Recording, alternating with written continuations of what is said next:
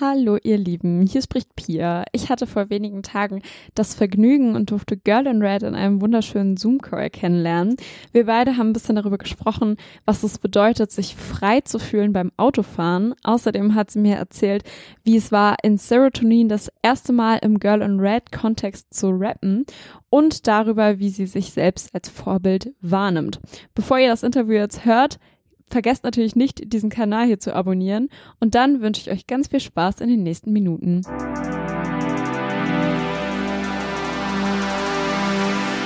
First of all, how are you today? I'm pretty good. You know, I'm just living my best life, having some coffee. I've had a lot of coffee, but I need that today. I feel like I'm still hungover from Saturday, so, you know. Oh, what was on Saturday? I had dinner with some friends, a Corona-friendly dinner.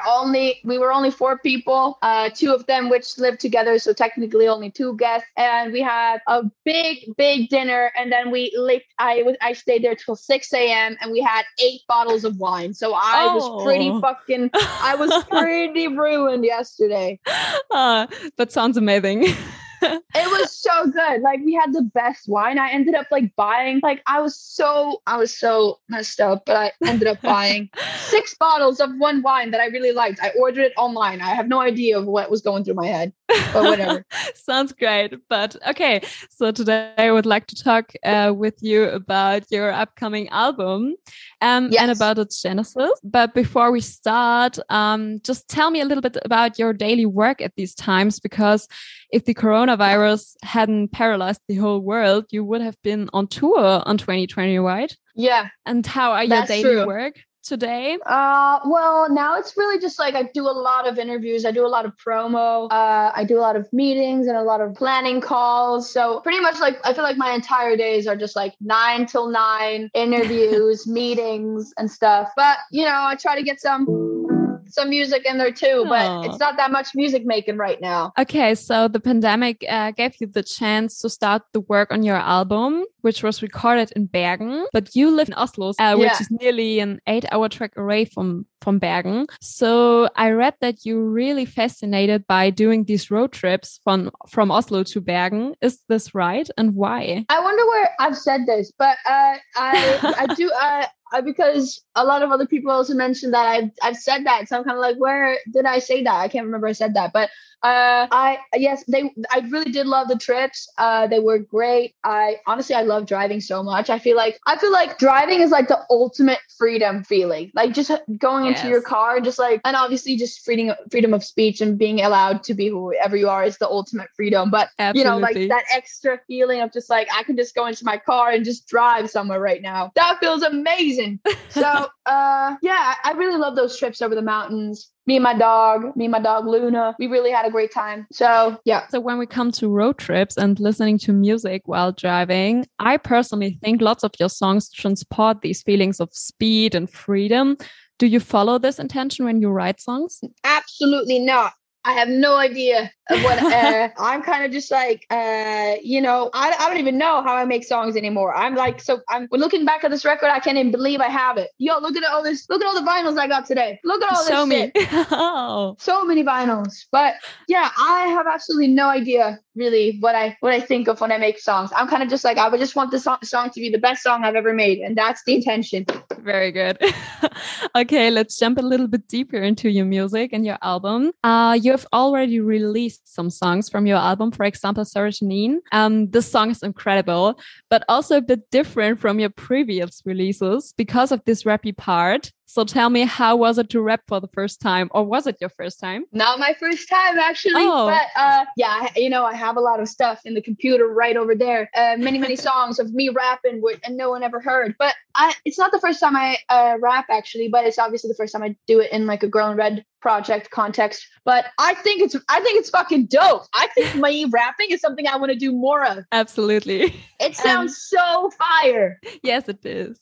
For Serotonin, you also worked with Phineas, the producer and brother of Billie Eilish. How did the collaboration come up and what was it like? So I had made 13 versions of Serotonin and I was like, holy crap, I have no idea what I'm doing right now. I have this really cool chorus and I have this really great rap thing. And I'm like, I don't want to lose this. I don't want to mess this up. And I had anyways, we sent him one of the versions I had made. And he was like, yo, this is so good. And he really loved it. And then we just we jumped on a couple Zoom calls. And then I sent the song to him and he sent it back and forth and blah, blah, blah, blah. And we ended up eventually, after a very long time, we ended up with making a banging tune. It is. Did you also met in real life? No, we only did. Well, we actually met in real life at a festival in Europe, near 2019. But we didn't meet for this because obviously I don't want to travel. I don't want to be one of those people who go on vacation right now.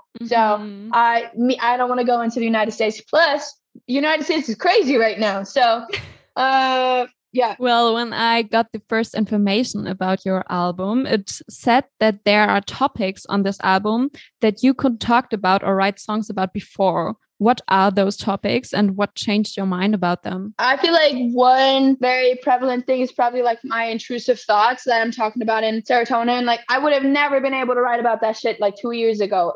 2 years ago, I was ashamed of having intrusive thoughts. I was like, Marie, you're literally crazy. You are, batshit crazy. But then I realized I'm not crazy. These things are really normal. I actually don't want to jump in front of a bus. I don't want to jump out of the window. It's just a thought. So that's definitely one thing I wasn't able to talk about, but that I was able to write about on this record. I think especially the fact that you talk about those personal thoughts and feelings in your songs is what people love about you.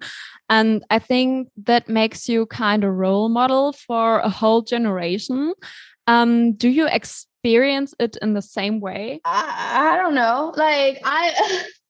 I don't really know. I'm just experiencing my day-to-day life, going out, walking my dog, picking up some doggy poop, going out, buying some coffee. I have a very low-key life. So whenever I hear you're a role model, I'm kind of like, when am I a role model? But I kind of I don't even know. It's a really weird situation, especially now that I'm even not on tour and I'm not able to see how my music affects people in real life. So, I don't really know. And when I talk about role models, do you have any of your own? Taylor Swift is a role model. My mom is a role model.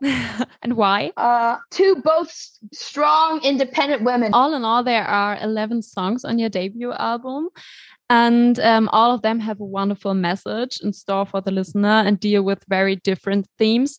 One song title that is especially stuck in my head is Horny Love Signals.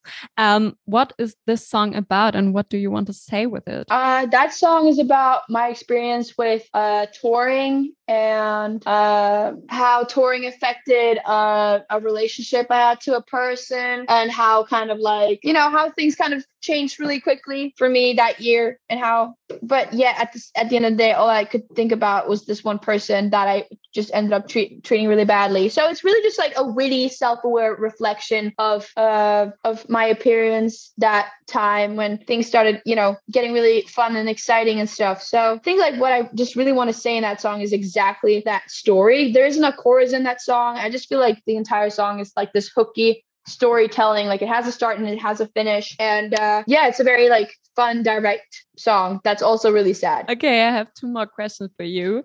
One little short one. Is there a favorite on your album, a favorite song for yourself? No, I absolutely cannot pick a favorite song because I definitely poured my heart and soul into all of these tracks. So picking out a favorite is impossible because I love all the tracks so much. So I don't think I would have a record if I had a favorite because they're all kind of my favorites. Okay. And finally, your album is coming out in a few weeks.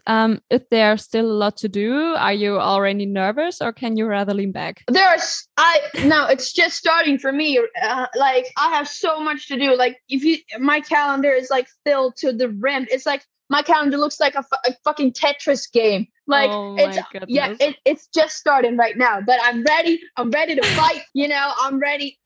So motivated. It's good. Very good. I'm so motivated. You know, this coffee is really getting me, you know, giving me some inspiration. Sounds great. Thank you. It was a pleasure to meet you. It was great talking to you. I hope you have a great day. Look twice when you cross the street. Don't die. Yes, you too. Okay. Thank you. See you. Bye. Bye.